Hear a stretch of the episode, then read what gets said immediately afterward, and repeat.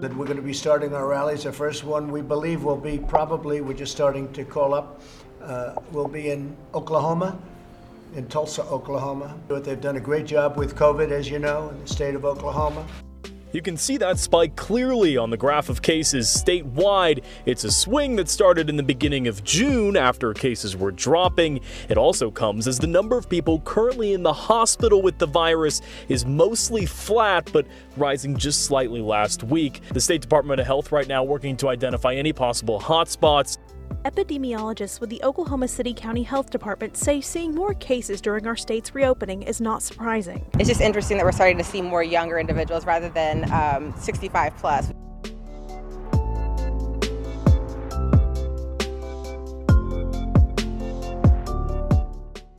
After weeks of seeing coronavirus cases trending in a positive direction, cases in Oklahoma have spiked in recent days as most parts of the state are returning to normal activity, including the opening of stores and restaurants, office buildings, and factories.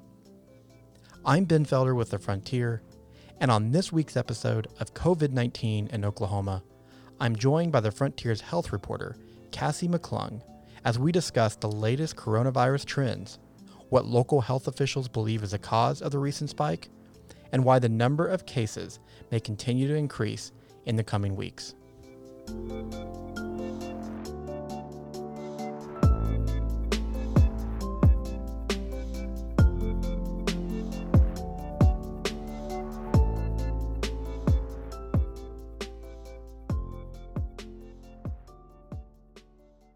Well, Cassie, it's been a couple weeks since we last spoke, uh, at least for this podcast. But it's it's good to catch up with you and discuss the latest on COVID nineteen. And, and, first off, just how things are how are things going for you?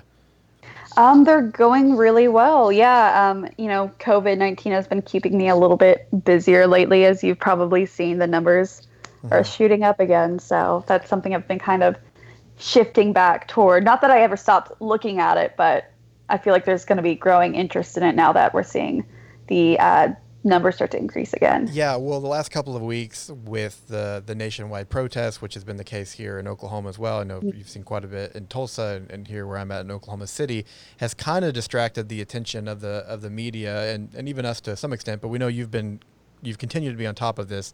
We've seen the the number of cases in in recent days start to spike. And you know, last we spoke, you know, the, it it seemed like we'd kind of seen that flattening of the curve that we talked about mm-hmm. so much, and the number of deaths and hospitalizations were trending down. Um, the pandemic was still serious, but it felt like we were kind of headed in a positive direction. But the last few days yeah. um, are maybe starting to debunk that narrative a bit. Right. So um, I won't go too into the numbers, but I'll just kind of go over the overall trend. Um, so the last couple of days, Oklahoma has seen a record breaking spike, several spikes, I guess, in the number of new cases. Um, but if we're really, you know, going to look at whether there's a trend of increasing new cases, we need to look at the state's seven-day average of new cases, because, um, you know, like we've talked about before several times, that's going to give us a better look at what the actual trend is, and it's going to de-emphasize outliers in the data, like if we have a couple of days with just big spikes that aren't continuing. But um, that said, the state's seven-day average has also been hitting record highs over the last couple of days. So on Sunday, which is today, the day we're recording this podcast, the seven day average was at 154.4 cases, and the second highest was on Saturday. Um, so that's two days in a row of record breaking seven day averages. And just for added context, the third highest was on April 7th.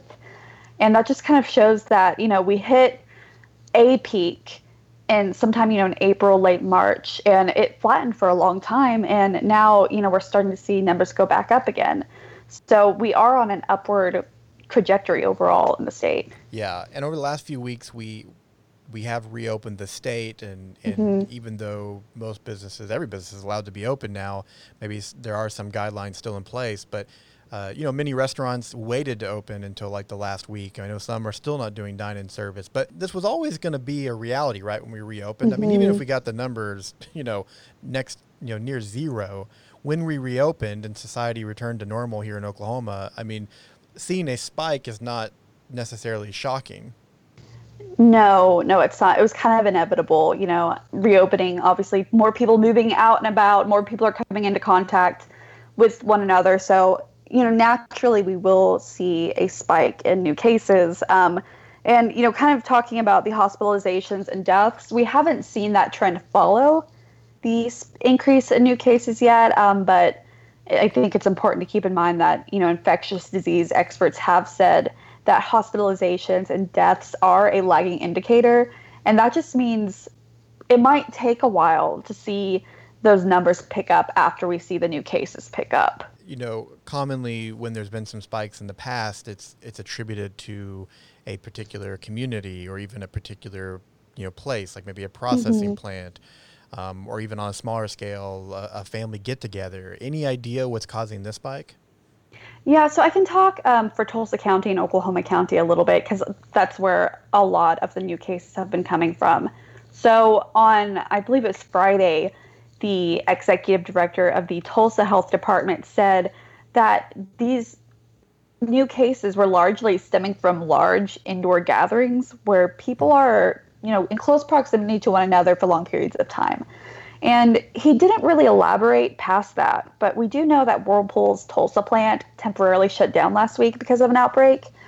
Um, so that could be part of it. Um, and then uh, Mayor David Holt in Oklahoma City, he tweeted a thread, you might have seen it um, a day or two ago, just saying that there really isn't a single cause of these cases. And it might just be, it's just kind of a general spread out new cases coming in, and you know it's largely attributed to the fact that starting June first, uh, phase three of the state's plan to reopen started. So, I mean, you know, like you said, a lot of restaurants are still closed or only doing pickup only, but in a large sense, things have kind of went back to normal. You know, I, I kind of had the thought that you know during the height of this that when we started to reopen and then when we started to reopen that uh, you know, there were some reports that, you know, in Oklahoma, we weren't doing the, the greatest job of social distancing and staying mm-hmm. home.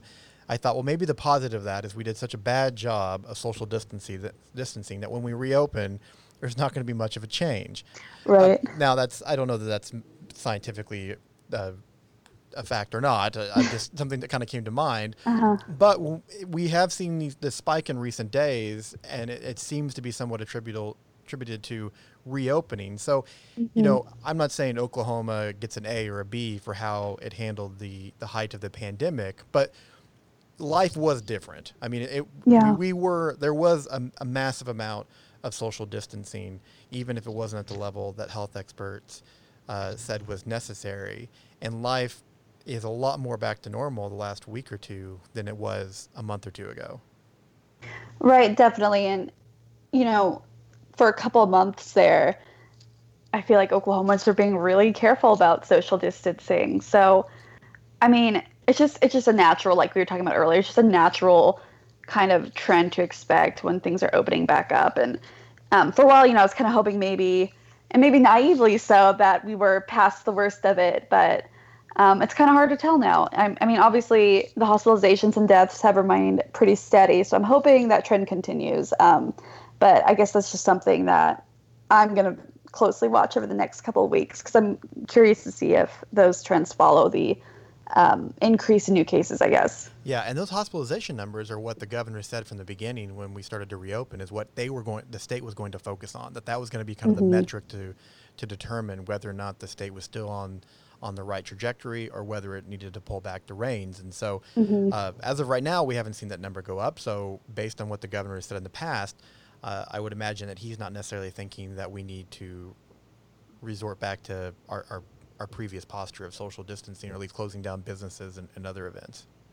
Right. Yeah. So, you know, all along, I think it might have been a common misconception, at least with some people I spoke with, that, you know, these stay at home orders flattening the curve were all just meant to try to, you know, get rid of this, you know, disease out of our community. But it was always in hopes of flattening the curve in terms of not everyone being hospitalized at the same time and overwhelming the healthcare system because you know we we won't see coronavirus completely go away until there's a vaccine and you know we're not that might be a while so um And just another quick metric I wanted to point out because um, I've, I've had a lot of questions about this with the new spikes. We're seeing the new record breaking number of new cases we're seeing is, you know, how many people are being tested? I've been asked about this a lot. Like, are we seeing record number of people being tested? Is that why we're breaking records for new cases? Um, so the answer to that, I guess it's no. Um, that's not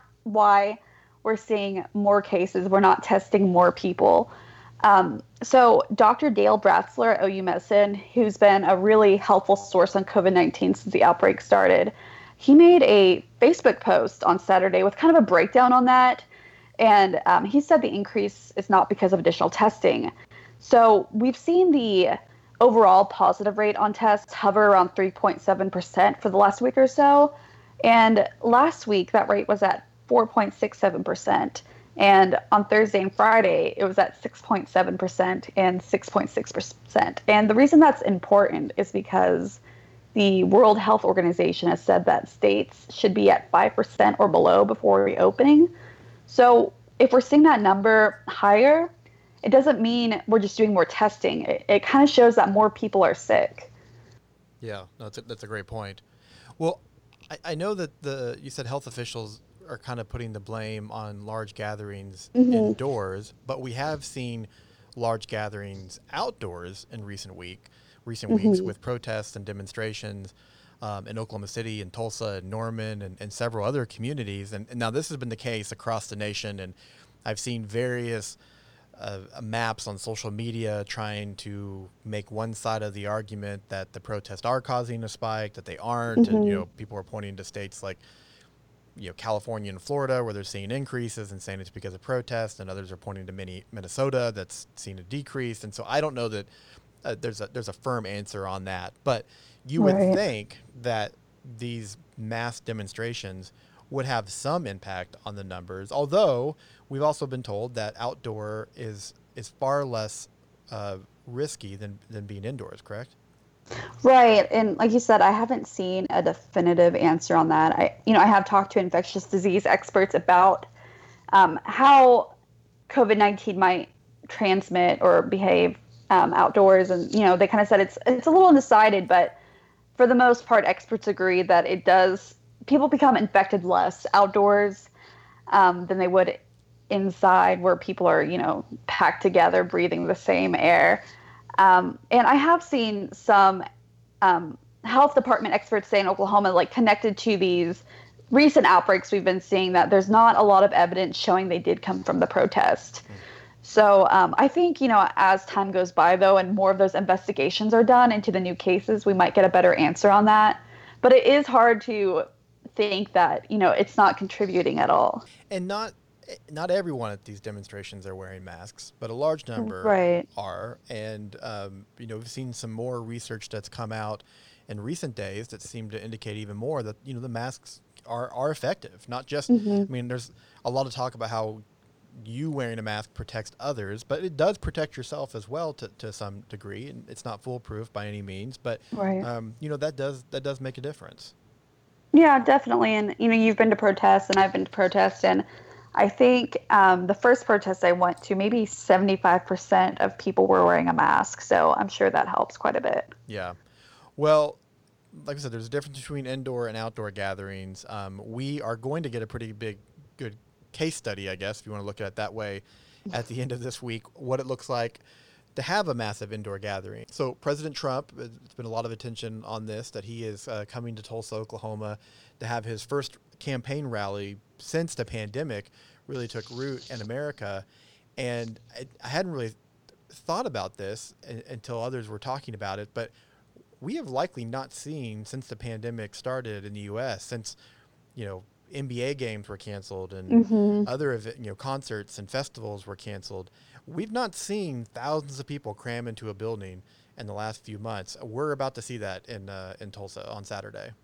Yeah, it, it's kind of surreal. I think you know, like you said, the last event like this, where thousands of people were in one, I guess, arena, was at um, that NBA game where it got called off because someone was found to have COVID 19. Um, so, yeah, President Trump is coming to the BOK Center next Saturday. Um, I know there's been a lot of concern around that large of a group gathering indoors together. Um, the executive director of the Tulsa Health Department, Bruce Dart, he told the Tulsa World, I think it was yesterday, that he wishes that it would get rescheduled and not just, you know, like a day, like we saw it moved from June 19th to June 20th. He, I think he wants it pushed out way, way further, but um, I think that looks very unlikely that that's going to happen. Yeah. And this is not a crowd that I would imagine is likely to, where we're going to see 70% of people wearing masks like we mm-hmm. maybe have during in the demonstrations. Uh, I, I, don't know. I could be wrong about that. I think it's going to be very fascinating. I mean,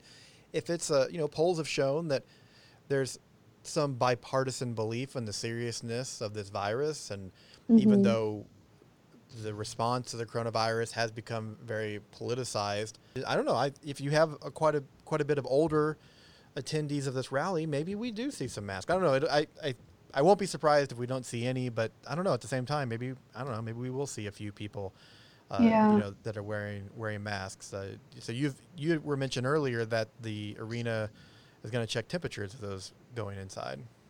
Right. So um, and I'll give a little background on this. So earlier today, Trump's campaign manager tweeted that uh, more than 800,000 people had requested tickets to this event, and BOK Center holds around 19,000 people at capacity.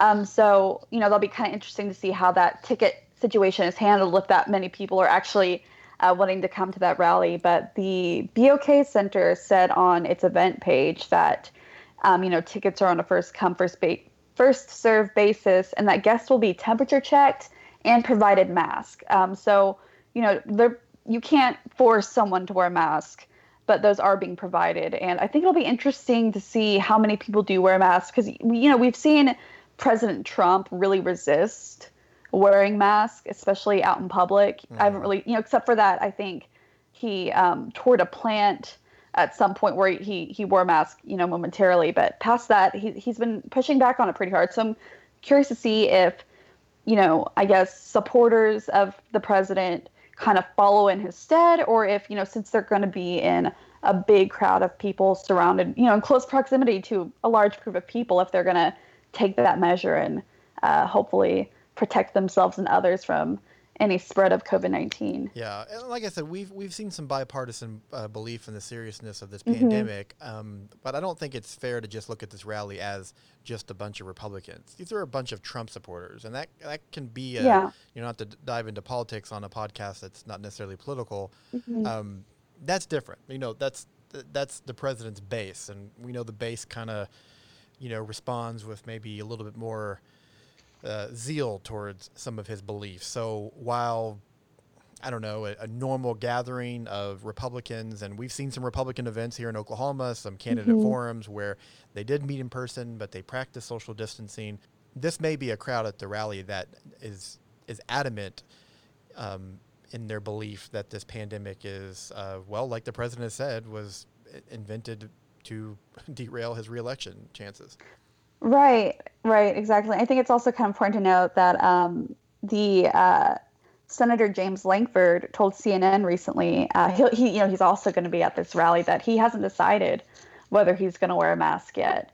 So it's kind of interesting to me that you know leaders can really set the tone of the you know the whole atmosphere of the rally. Um, I imagine like if they were to wear masks, maybe more people would follow, but that's just me speculating um, you know, obviously people could kind of go off on their own and wear a mask if they were worried about it. Yeah, and I think that's where the importance comes of, of political leaders wearing masks, like the president mm-hmm. or, or even the governor. I don't know that it, I don't know how important it is for them personally to wear a mask. I mean, mm-hmm. I imagine the president and to a lesser degree the governor are are pretty healthy in their environment, and, and sure. that's intentional. Um, and I understand, hey, when you go out to speak to the media, you probably don't want to wear a mask. You know, I don't necessarily like yeah. talking to someone in a mask, but but maybe it's more for modeling that behavior, right? I mean, showing people mm-hmm. that you know it's okay to be wearing a mask uh, is, is, kind of the kind of the point there. But uh, but no, I don't I don't think we expect the president at least to be to be wearing a mask when he's on stage in Tulsa. Yeah, I would be really surprised. Yeah, if quite a story if he was. Yeah. Um, well, I just think it's interesting that you know Oklahoma City was kind of the epicenter of closing down big events when the Thunder Jazz game was called mm-hmm. off minutes before tip off, and now Tulsa is reopening us t- to to large events. The pandemic yeah. center, when it comes to gatherings, uh, Oklahoma's been kind of at the at the center of it. Right, right. So this, um, you know, this rally was kind of unexpected. I know the president's campaign had been saying for a while that they were going to start up events again soon, and um, you know, a lot of people in Tulsa, you know, complained to the mayor. They were upset about it because of COVID nineteen and the dangers of it. But you know, the mayor just kind of said in a statement last week that, you know, we were respectful. The city was respectful of the exchange of peaceful ideas between protesters and that you know the city was going to behave the same way for president trump's rally and you know i think some people were a little um, pleased that the president moved the rally from juneteenth to the next day so i think uh, that might have helped a little bit as far as people's um, i guess as far as people being angry about when the rally was. Yeah. Well, and this is an event that couldn't be held in, in just any state. I mean, the uh, mm. the GOP convention that was going mm-hmm. to be mm-hmm. held in Charlotte, and the, the governor of North Carolina and others uh, were are against having a large event of that nature, so it, it got moved to Jacksonville. Um, and it's of note that when it was announced that North Carolina was not going to hold the GOP convention, that uh, Oklahoma leaders, uh, including the governor and lieutenant governor, quickly said, "Hey, put their hand up. We'd love to hold it here in Oklahoma." Right, right. So we didn't get the convention, but we did get a rally. We did. They, so. got, they got the massive event, and they got the president. At the end of the day, I guess that's what they were, yeah. that's what they were aiming for. So, well, okay, Cassie, thanks for the time. Good to talk to you again, and uh, uh, we'll talk to you soon. Yeah, thank you.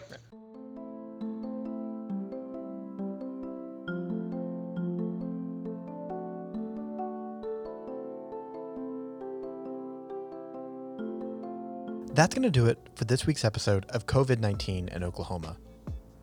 You can get every episode by subscribing to this podcast feed, along with our weekly Listen Frontier podcast. For the Frontier, I'm Ben Felder. Stay safe and healthy, and I'll be back with you next week.